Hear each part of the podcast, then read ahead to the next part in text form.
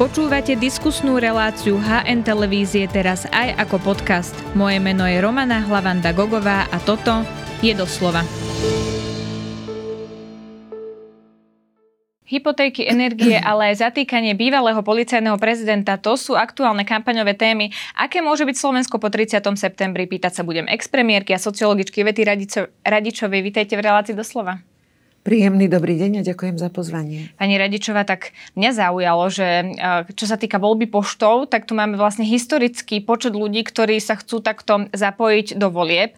72, skoro 73 tisíc ľudí zo 131 štátov po celom svete. Vieme, že to je teda historicky najväčší počet. To vás prekvapilo? Je to priblíženie možnosti voľby. E, nezabúdajme, že hovoríme podľa účasti o nejakých 2%, e, pokiaľ bude nejaká 60-percentná účasť. E, takže môžu ovplyvniť výsledok hlavne u celej tej plejády politických strán, ktoré sú na hrane zvoliteľnosti. Mm-hmm. Druhá vec je, či skutočne budú voliť, či len nevyužili možnosť sa prihlásiť, či naozaj fin- e, hodia ten hlasovací lístok. Predpoklad je, že áno. Ale do tretice e, počiarknem veľmi vážnu vec, že je to tak na hrane ústavnosti kvôli e, dodržiavaniu tajnosti voľby. Keď volíte za plentou alebo na zastupiteľstve, tak je to klasická tajná voľba. Pri voľbe poštou tento moment je škrtnutý. Ale dobre, vyrovnajme sa s tým, že vieme rezignovať na problém e, tajnosti voľby, mm-hmm. respektíve úplne dodržanej, striktne dodržanej tajnosti voľby, e, aj keď musím počiarknúť, že je tu, sú tu rozhodnutia ústavného súdu v iných momentoch, kedy bola nutná tajná voľba a celá voľba v Národnej rade bola zrušená, lebo bol porušený princíp tajnej voľby. Uh-huh, áno, to je zaujímavý moment, ktorý vlastne pri tej voľbe poštov nikto nespomína. Ale je to dôležitý moment. Je to dôležitý moment, ale čo to vlastne hovorí, keď tu máme historicky najvyšší počet o tých voľbách, že sa e, potvrdilo to, čo sa dlhodobo hovorí, že toto môžu byť prelomové voľby pre Slovensko, alebo jednoducho zafungovala kampaň na sociálnych sieťach, každý upozorňoval na to, že pozor, potrebujete si do 9. augusta podať to, aby ste mohli voliť poštou. Viem, že to e, hodnotíme ako historicky najvyššie číslo, ale ono vzniká preto, že tá možnosť bola uľahčená. Áno, to je pravda. E, takže z môjho pohľadu na to, koľko máme e, voličov Slovákov v zahraničí, to číslo zase nie je také veľké. Ja sa priznám, že som očakávala vyššie číslo. No, hovorí sa, že 400 tisíc môže byť Slovákov Áno, v zahraničí. Presne tak. E, takže z tohto pohľadu Eh, je dokonca tých nevoličov zo zahraničia viac, ako je nevoličov na Slovensku. Áno, áno, dá sa to pozrieť presne aj takto. Vy teda chodíte teraz po Slovensku s diskusiami s Braňom Závodským z Expressu po viacerých mestách, diskutujete takto pred voľbami. Pre vás ako sociologičku to asi musí byť mimoriadne zaujímavé rozprávať sa s ľuďmi rôznymi po celom Slovensku, ktorí vám hovoria svoje aktuálne pocity takto pred voľbami, nie? Uh je to moje remeslo a robím to tak celý život. Takže terén je súčasťou remesla. To je ako keby stavbár e, nemal základné načinie k tomu, aby mohol stavať dom a základný materiál. E, takže áno, tie kontakty sú viac než pútavé, ale e, musím počiarknúť, že som, mám, som milo prekvapená z tých výjazdov, pretože je to iný svet ako to, čo možno vnímame cez niektoré uzavreté sociálne bubliny na sociálnych sieťach alebo čo vnímame cez z úst politikov. E, moje skúsenosti z terénu sú, že i nahnevaný človek je slušný. Mm-hmm lebo je fr- nie, z nejakého dôvodu frustrovaný a chce sa rozprávať a hľadať riešenie. E, skúsenosti mi hovoria, že e, ľudia sú unavení vulgarizáciou politiky a tým stále prítomným e, hnevom. Významná časť ľudí je z toho unavená a otrávená. A do tretice, znovu do tretice musím podotknúť, že témy, o ktorých sa rozprávajú, chcú rozprávať, e, vo veľmi malom korešpondujú s tým, aké témy prezentujú politici na svojich tlačových konferenciách. Takže tá kampaň neodráža to, čo ľudia reálne trápi. Istú časť ľudí to zaujíma. Ne, nenazvala by som to trápením, lebo to, čo ľudia vnímajú ako trápenie, je samozrejme ich každodenný život a to, mm-hmm. čo musia riešiť v svojej každodennosti. A e, naozaj e, témy, ktoré sa najviac per, pre, objavujú na tlačových konferenciách, nie je to, čím e, mnohí, mnohí ľudia na Slovensku skutočne žijú. No a o čom vám teda rozprávajú? Ono táto otázka znie ako, že poradte politikom, o čom majú hovoriť, ale mňa reálne zaujíma, že o čom sa s vami chcú rozprávať, čo je tá téma, ktorá ich aktuálne nejak drží. E, naozaj žijú pod tlakom obrovského množstva neistoty a to tak spôsobovanej zvonka, či už ide o dôsledky pandémie, tie zážitky sú stále veľmi, veľmi živé, u niekoho veľmi bolestivé. E, žijú dôsledky, zmenilo to mnohým prácu, zmenilo to e, im to spôsob života. U mnohých e, je to obava a neistota a ono sa aj prekrývajú tie neistoty. Z vojny na Ukrajine tie otázky sú veľmi jasné ako je možné dosiahnuť prímerie, ako mier, aké sú e, skutočné nástroje diplomácie, mm-hmm. či tu vôbec už je čas na nástroje diplomácie, čo môže urobiť, čo nemôže urobiť. E, trápi ich e, samozrejme kríza životných nákladov všetkých. Všetkých. Majú obavy, že to nemá konca, že to už trvá príliš dlho. E, že to prežívanie zo dňa na deň je pre nich stále väčšou a väčšou záťažou. A nezabúdajme, že regionálne rozdiely sú u nás pomerne veľké. Pripomínam, že nezamestnanosť mladých ľudí presahuje 20 a že tí mladí ľudia, ktorí tu zostávajú, majú obavy, čo bude s ich uplatnením sa e, na Slovensku. Majú obavy, do akej miery sa udržia ich zamestnávateľia, majú obavy e, z toho, čo vidia, veľké záplavy, veľké e, požiare. Mnohí prichádzajú o to základné strechu nad hlavou, starosti nad hlavu. A o týchto starostiach sa rozpráva, keď tak v rovine nejakého, nejakej konsolidácie verejných financií alebo e, v rovine naštartovania ekonomického rastu a to nie je e, spôsob uchopenia témy tak, ako o nej rozmýšľajú a rozprávajú sa ľudia v regiónoch. A ako by sa o nej spoločnosť rozprávať tak, aby boli títo ľudia, ktorých to čo najviac trápi, ktorí môžu byť reálne ohrození chudobou, žijú z, z výplaty do výplaty, tak aby sme sa rozprávali no, práve o tom, o čom sa oni chcú rozprávať. Ako sa má zmeniť tá debata? E, predovšetkým chcú počuť e, jasnú pozíciu nás všetkých voči tomu, čo čaká ekonomiku a transformáciu ekonomiky, ale tej, s dopadom na tú mikroekonomiku. Chcú počuť, ako má, majú zvládnuť, keď sú v tom hraničnom pásme nízkopríjmových rodín, e, narastajúce problémy a situáciu. Veľmi konkrétne riešenia chcú počuť. Keď, mm. keď im ich poviete, e, tak e, dostanem druhú otázku, prečo sa to nestal, nedeje. Um, otázka na mieste. Určite sa k tomu konkrétnejšie budeme mať šancu vrátiť. Ale jeden príklad za všetky. Um, keď väčšina krajín, keď je kríza a otriasa sa hospodárstvo v základoch, po, používa veľmi konkrétny balík nástrojov, ktoré nastupujú automaticky pre cielené skupiny sú dočasné, ale zachytávajú práve tých, ktorí to najviac potrebujú a netreba k tomu špeciálnu legislatívu, prečo Slovenská republika po takýchto nástrojoch jednoducho nesiaha.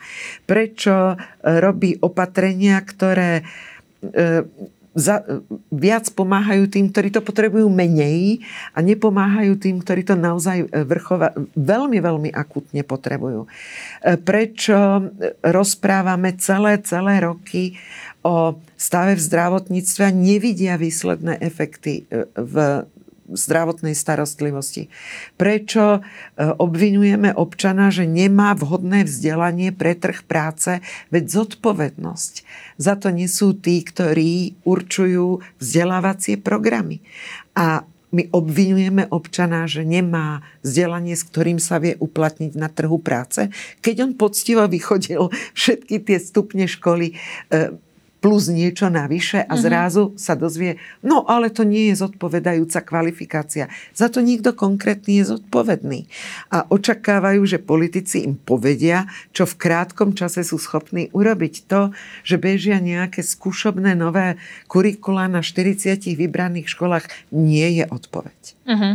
No, e, to súvisí aj s kampaňou, lebo ľudia budú práve počúvať na to, čo sa ich bytosne týka. Budú v tej kampani hľadať odpovede práve na tieto otázky. No to, čo aktuálne vlastne e, počúvame na tlačových konferenciách, je e, tá situácia okolo zadržaní bývalého policajného prezidenta Tibora Gašpara. A napríklad Robert Fico tvrdí, že o tomto zadržaní musela vedieť prezidentka, že o tom musel vedieť aj premiér a že ich určite informoval špeciálny prokurátor Daniel Lipšic.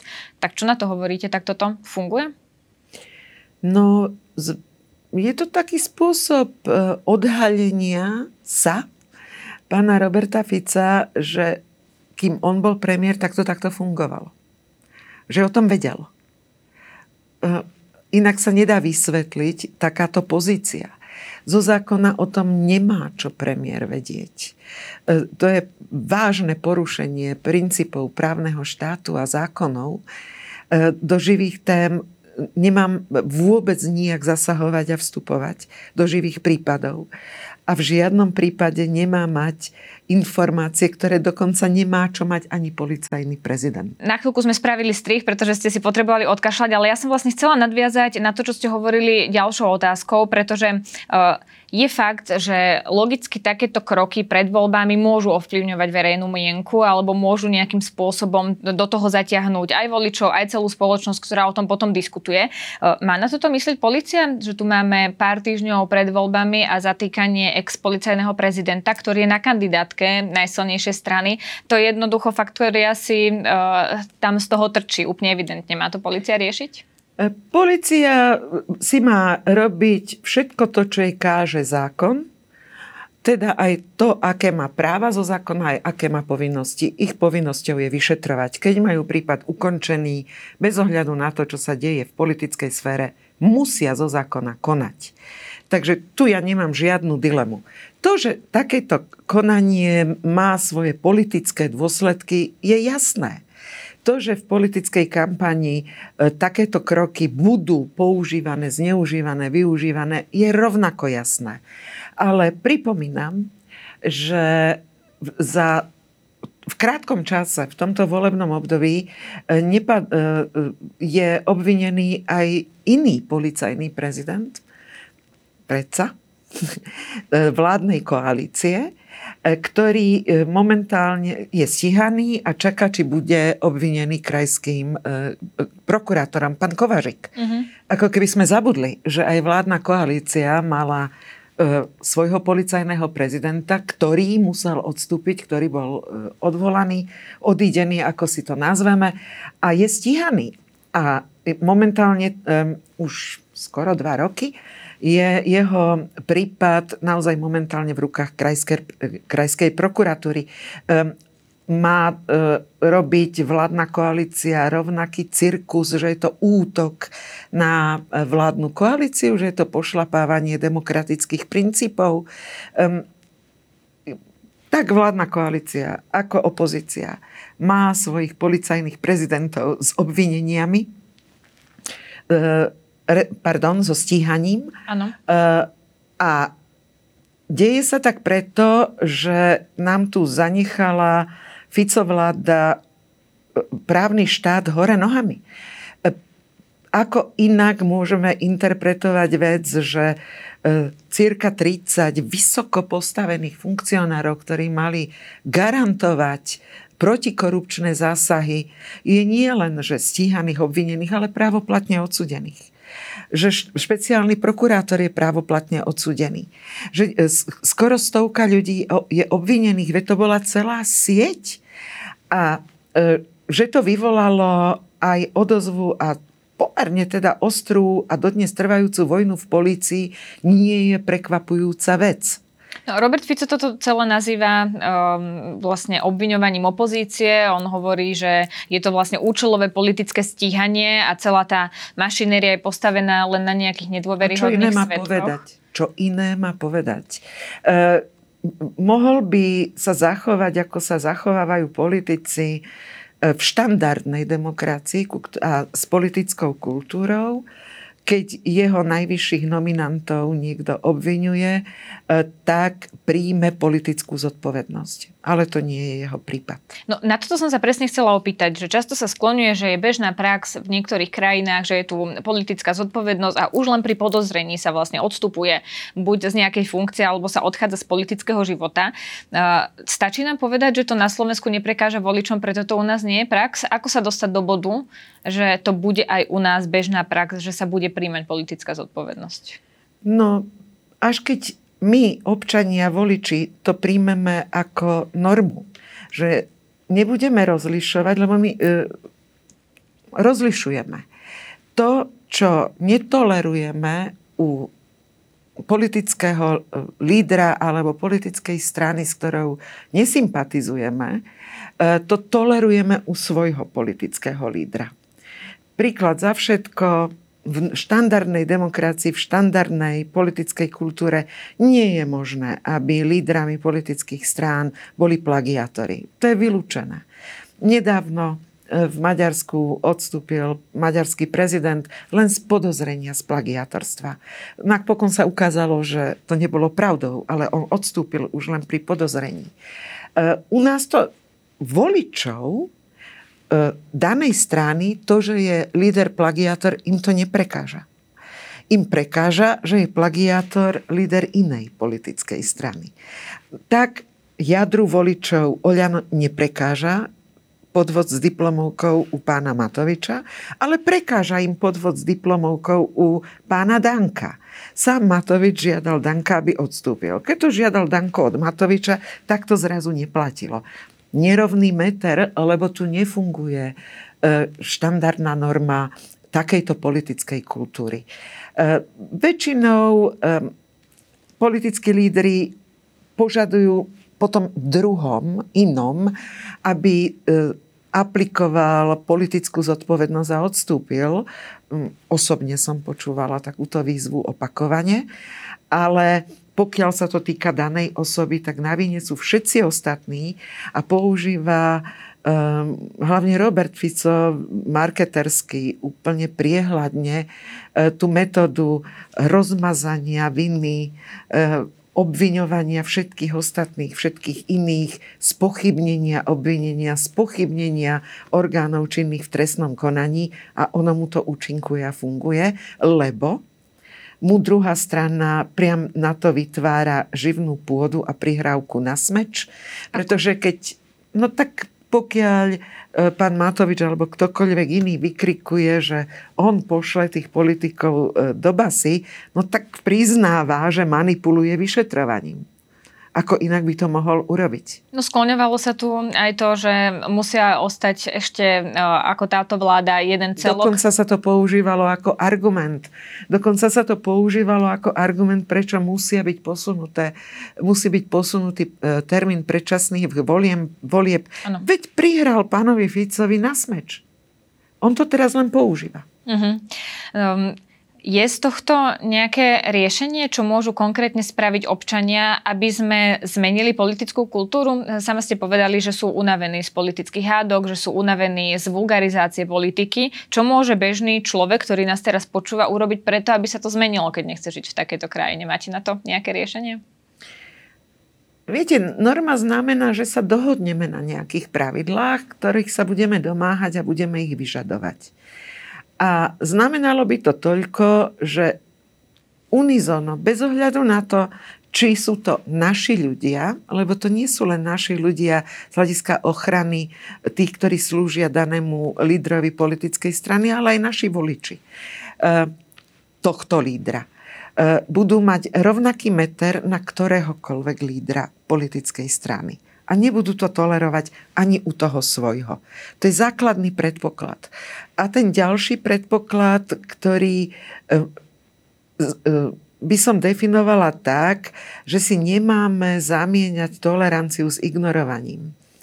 E, tolerovať znamená, že tolerujem naozaj na iný názor, inú myšlienku, ktorá je a stojí za to, aby sme sa o nej rozprávali. I máme o nej diskutovať.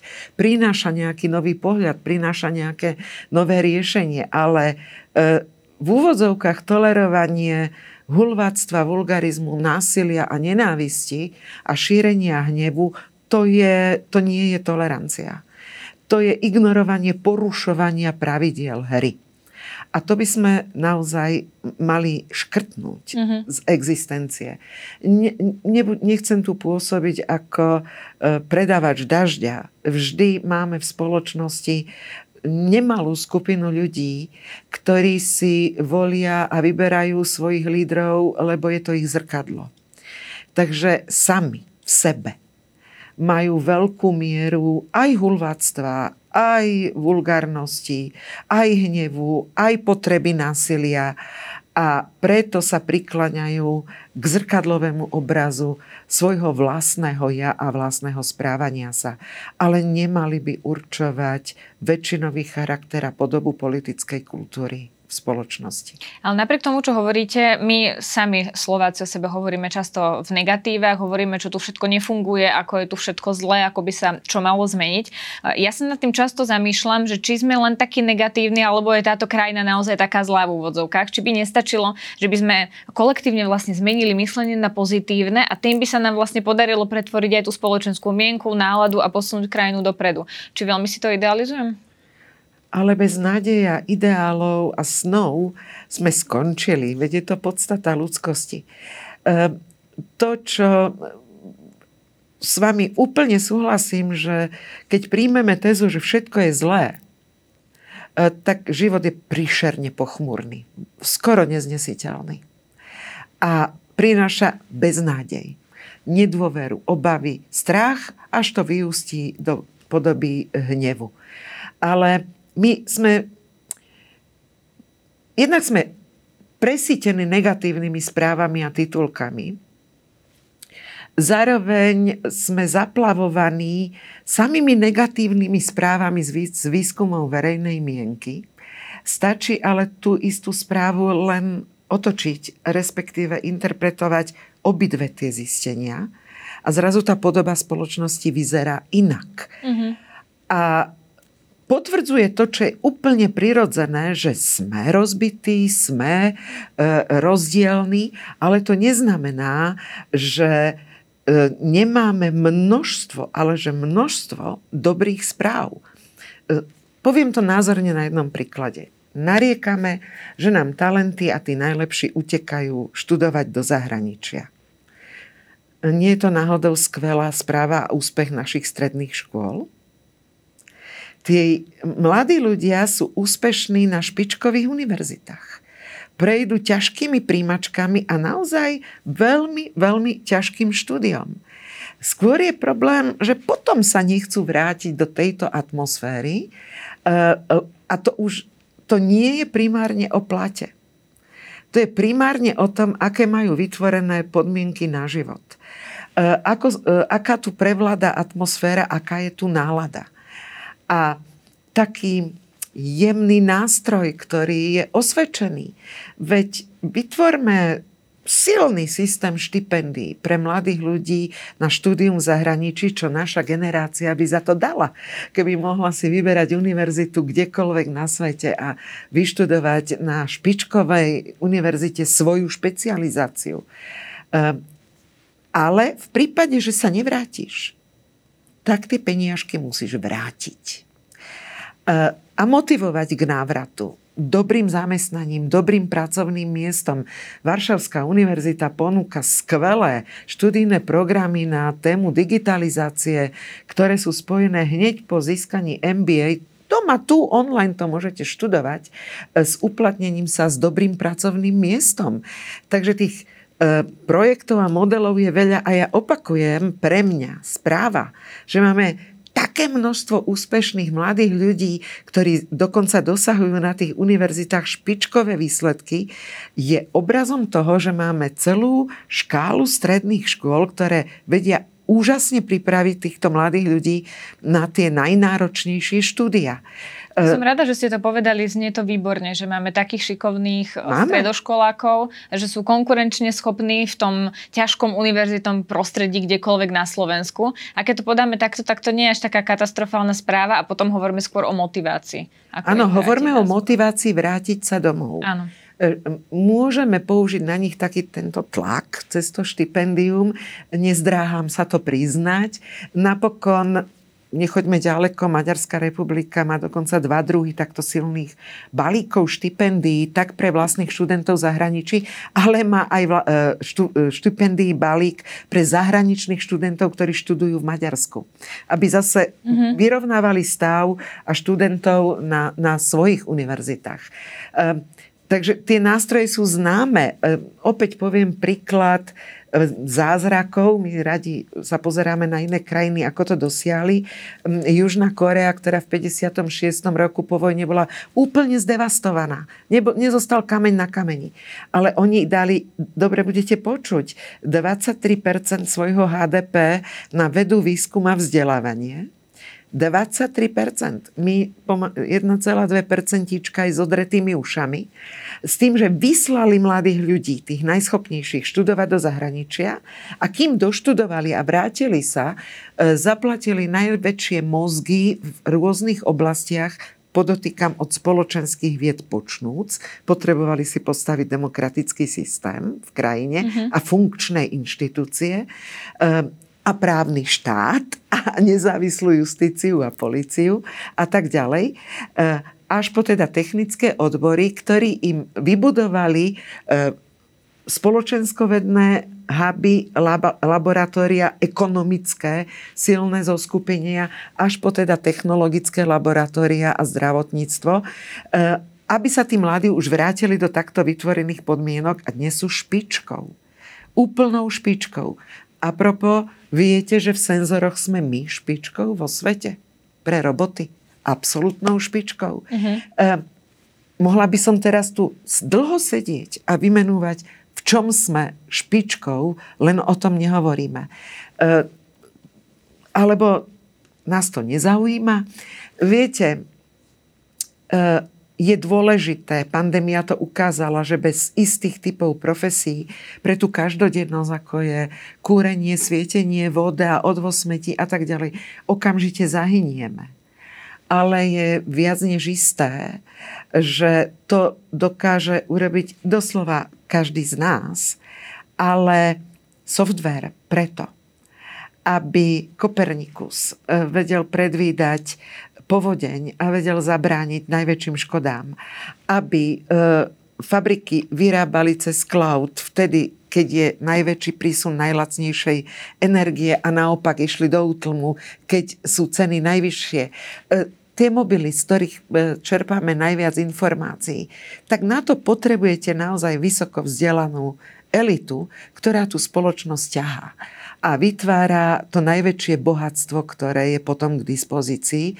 A to sa následne premieta do tých mm-hmm. vyšších platov a miest a lepšej kvality života. Vy ste sa Máme tak opýtali, od, že či nás odpovede. to nezaujíma. Ja pevne verím, že zaujíma. Ja napríklad som strašne rada, keď môžem byť hrdá na Slovensko. Mňa to tak nabíja vždy energiou, že s touto krajinou to teda nie je stratené, ale nadviažem na to, o čom sa vlastne rozprávame, pretože teraz vyšla, možno tak trochu odbočím, ale vyšla nová ruská učebnica kde, dejepisu, kde teda hovoria aj o ani nie novodobých dejinách, ale o aktuálnej situácii, pretože sa tam spomína aj špeciálna operácia na tej obálke je most na Krym, sú tam Putinové výroky, ktoré povedal len pár dní predtým, ako tá učebnica vyšla.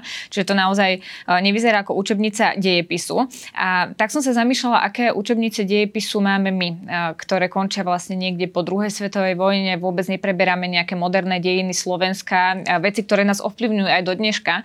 Aká veľká je to chyba, že dnes nemáme vysporiadané napríklad traumy, ktoré sme zažili v podstate ako krajina nedávno. Je vlastne chyba, že nemáme napríklad aj kvalitné učebnice dejepisu a kvalitné vzdelávanie o tom, čo sa vlastne na Slovensku dialo?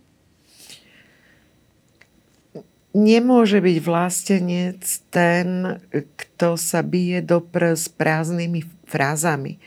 Vlastencom je človek, ktorý si ctí kultúru, históriu a identitu národa, ktorý žije e, a národnosti e, v Slovenskej republike. A predpokladom takejto hrdosti je dôkladné poznanie nielen vlastnej histórie, teda odkiaľ kráčame, ale spôsobu života, kultúrnych vzorcov, prírodného bohatstva. Nezabúdajme, že patríme v Európe ku krajinám, kde je najväčšia koncentrácia hradov a zámkov vôbec na, na území. Neviem, či dost, máme dostatočné vedomosti o tom, ak, čo všetko e, tá história na tomto území prinášala a kam nás to posúvalo. Čiže aj tá hĺbšia história e, sa skôr vníma ako nejaké zbytočné, nadbytočné, nepodstatné. Možno si neuvedomujeme, že e, to, kade kráčam, ako kráčam a čo ma obkolesuje, bolo vždy výsledkom nejakého stupňa poznania v histórii, e, nejakého stupňa e, vývinu potom v umení, v architektúre, v následne v ekonomike a podobne. Že takéto seba poznanie nám jasne predurčuje nie len to, kto sme, ale hlavne tú nádej do budúcna. Čo všetko sme dokázali v minulosti a čo teda môžeme zvládnuť i dnes a čo zvládneme i v budúcnosti. Myslím si, že významná časť e, občanov žijúcich na, území, na našom území či už sme boli súčasťou iného, e, inej ríše alebo v ére samostatnosti, vždy dokázala pohnúť Slovensko k modernému, civilizačnému osvietenectvu, k humanite, k lepšiemu, kvalitnejšiemu životu, k ľudskej dôstojnosti. Máme sinusoidy, no, sem tam padneme na nos, e, vieme sa pozviechať, ale bolo by fajn si uvedomiť, že minimálne teda ostatných 33 rokov to máme dosť vo vlastných rukách. Či o tej histórii naozaj budeme mať vedomosť. Či to nebude prázdna fráza e, bijúceho sa do prs, ktorý na výročie SMP vyvesí na verejnú budovu čiernu vlajku. E, alebo to bude skutočne o tom, čo hrdinsky dokázali zachrániť na tomto území pre nás, naši predkovia a čo možno v každodennosti. E, bežne, ale chvíľami až hrdinsky zachraňujeme pre budúce generácie. My sme už trošku načrtli aj to, čo sa chcem pýtať na záver, tak sme do toho trošku ako keby vstúpili, e, ale teraz mám k tomu e, viacero otázok, pretože vy spolupracujete s premiérom Ľudovitom Odorom a práve sa chcete venovať sociálnemu systému a potrebným reformám, ktoré na Slovensku máme. Tak to, čo ste vlastne hovorili, je to, čo potrebujeme, aby ľudia vedeli, na koho sa obrátiť, keď sú nízkopríjmoví a nevedia už ako ďalej, keď je napríklad stúpajúca inflácia. Toto je to, čo potrebujeme na Slovensku zmeniť? Nechcem ísť do detailov, ale naozaj potrebujem, je tu niekoľko víziev, tá prvá veľký balík, e, prechádzame, či sa nám to páči alebo nie, e, nepodstatné. Ale prechad- zažívame jednak obrovský tlak vonkajších kríz, naozaj obrovský tlak, ktorý vytvára priam taký chumáč neistôt, ktorý ale je sprevádzaný postupnou, niekde rýchlejšou, niekde pomalšou, u nás pomalšou, transformáciou ekonomickou a spoločenskou. E, modely ekonomické z minulého storočia z postindustrializmu jednoducho končia. A čím skôr nabehneme na nové ekonomické modely, e, či už tie, ktoré hovoria o základnom garantovanom príjme, alebo naopak tie, ktoré hovoria o jasnom nasmerovaní e, podpory e, masívnych stimulov do inovácií, softverov a digitálnej ekonomiky, ale musíme sa pohnúť z miesta. Zároveň s tým samozrejme potrebujeme podporovať rozvoj regiónov, pretože tie rozdiely e, sa nezotierajú, ale prehlbujú. Zároveň potrebujeme rýchlu reakciu na novovzniknuté e, nerovnosti v spoločnosti, ktoré sú dôsledkom zásadných zmien na trhu práce a oni budú oveľa rýchlejšie a raketovo budú e, nastupovať, pretože mm-hmm. ak mhm. ste predtým ukončili nejaké vzdelanie a mali ste ho na celý život, dnes táto formulka naozaj neplatí. E, vzdelanie formálne prestávalo byť nástrojom stierania e, rozdielov v sociálnom statuse a v regionálnych rozdieloch.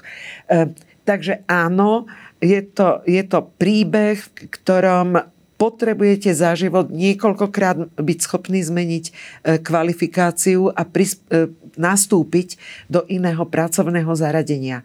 Zároveň je to príbeh, e, e, ktorý nemá precedens za obdobu e, informačnej revolúcie. My sme informačne preťažení. To je taká záťaž a ja odmietam ten koncept nejakých havárií v rozhodovaní sa.